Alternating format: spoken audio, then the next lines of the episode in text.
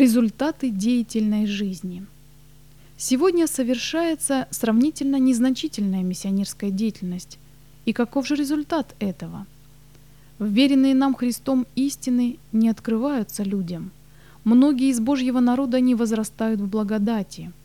Умы многих верующих пребывают в неприятном состоянии и наполнены ропотом – те люди, которые не содействуют тому, чтобы другие познали истину для настоящего времени, должны чувствовать неудовлетворение собой. Сатана использует такое их положение и ведет к тому, чтобы они начали выискивать ошибки в других и критиковать их. Если бы они были поглощены стремлением познавать Божью волю и исполнять ее, тогда они испытывали бы такое бремя в виде погибающей души – и были бы так обеспокоены этим, что им было бы трудно удержать себя от исполнения поручения Иисуса «Идите по всему миру и проповедуйте Евангелие всей твари».